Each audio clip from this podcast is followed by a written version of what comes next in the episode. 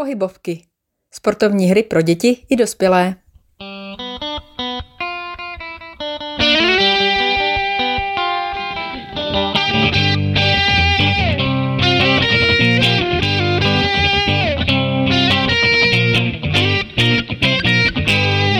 Ahoj, zdravím všechny hravé dospělé, případně všechny děti a jsem tady s další hrou.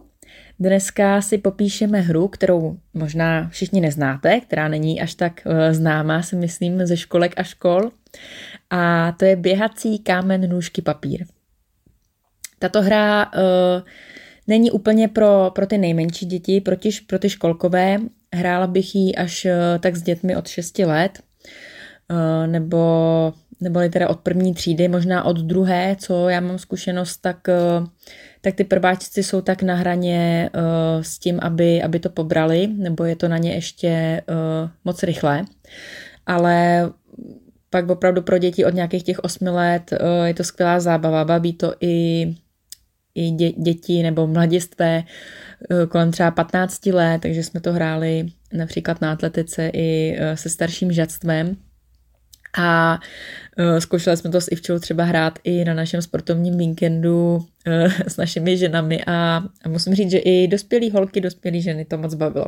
Takže si myslím, že tato hra je osm plus, když bych to takhle řekla, ale s těmi, opravdu s těmi dětmi ve školce bych to ještě asi, asi neskoušela, případně možná vymyslet nějakou Zkusit třeba vymyslet nějakou jednodušší variantu, pokud vás napadne. Hra je skvělá opět v tom, že nepotřebujeme vlastně žádné pomůcky. Skupinu rozdělíme na uh, dva týmy a zase, aby hra měla smysl, tak si myslím, že úplně minimálně, aby to bylo osm, osm dětí, takže čtyři a čtyři uh, v každém týmu. Ideální si myslím je tak pět šest dětí na tým, aby zase dlouho nestály a pořádně se zaběhaly. A jediné, co musíme vyznačit, je startovací, startovací pozice každého týmu, které dáme proti sobě klidně na takových čtyřicet až padesát metrů. Zase záleží, s kým hrajem, pokud už fakt my jsme to třeba hráli v rámci nějakého sportovního oddílu se staršími, rychlejšími dětmi, tak tam klidně můžeme dát i šedesát metrů nebo možná i dál.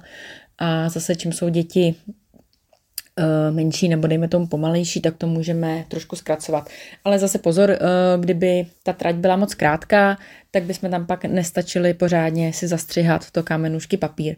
Takže za mě je ideální, aby se za tu dobu, co se běží, potkali tak tři, čtyři střihací partičky.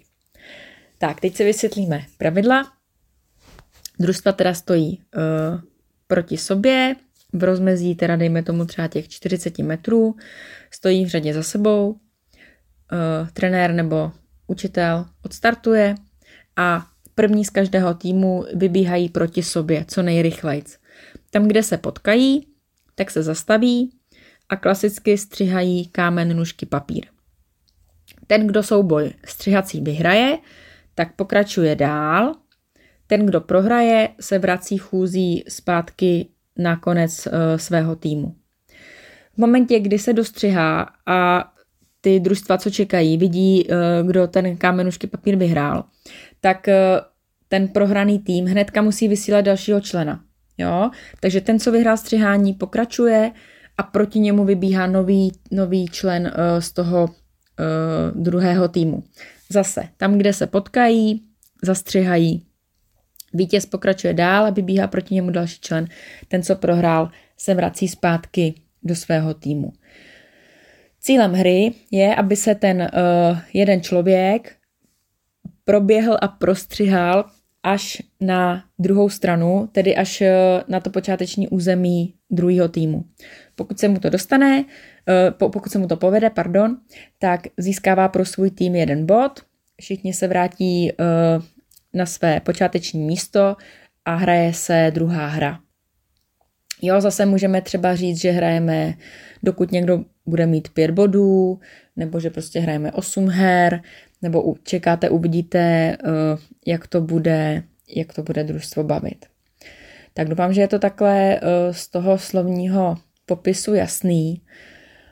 No někdy, když to vysvětlujete, tak to vypadá složitě, ale ve výsledku je to fakt strašně jednoduchá hra. Jenom fakt se tam musí hlídat, aby, aby prostě děti dávaly pozor a hned jak skončí vlastně to střihání, tak aby ten z toho prohraného týmu zase vyběhl hnedka proti tomu vítězi. Protože když on tam zaspí a vyběhne pozdě, tak mezi tím ten vítěz toho střihání se samozřejmě běží a ukrajuje víc a víc z toho úseku, který potřebuje překonat. Tato hra se mi líbí hodně proto, že tím, že je tam ten element vlastně trošku té náhody, toho střihání, kamenušky, papír, tak se tam často třeba daří dětem, který, kteří nepatří k těm nejrychlejším v té skupině, ale třeba díky tomu, že tady mají štěstí nebo používají prostě dobrou strategii na to střihání, tak i oni mohou získat body pro svůj tým. Jo, takže tady je opravdu hrozně pěkný, že není to pravidlo, že ten nejrychlejší prostě vždycky ten bod získá, ale může to být úplně naopak. Takže to jsou za mě velké plusové body pro tuto hru. A jinak se to dá použít v první části tréninku, třeba když bych zase mluvila o tom sportovním oddíle, tak klidně místo běhání rovinek nebo nějakých počátečních startů můžeme zahrát tuhle hru. Pozor, nedávala bych jí zase asi úplně jako první hru, protože přece jenom tím, že už tam zase běháte naplno, tak je dobrý se předtím trošku rozehřát. A stejně tak bych ji asi úplně nedávala na závěr, ale zase záleží, jo. Pokud budu mít menší děti, kteří mají, mají trénink prostě čtyřicet minut, tak pokud ten trénink nebude celou dobu nějaký hodně intenzivní a bude tam nějaká třeba méně náročná aktivita, tak s těmi bych to klidně zařadila i nakonec.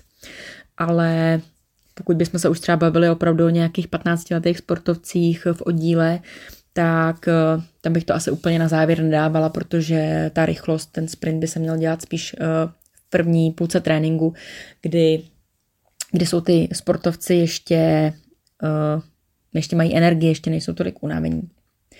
Trénujeme tam opět teda rychlost neboli sprint a zase tu reakci. Protože jedna reakce je, když skončí střihání, tak kdo vyhrál, kdo prohrál, a druhá reakce je těch, co čekají u toho počátečního bodu, jestli musí vybíhat nebo ne. Takže to je všechno. Doufám, že to, že to z mého popisu bylo jasné a věřím, že ať tuto hru budete hrát s kýmkoliv, tak že se mu bude líbit.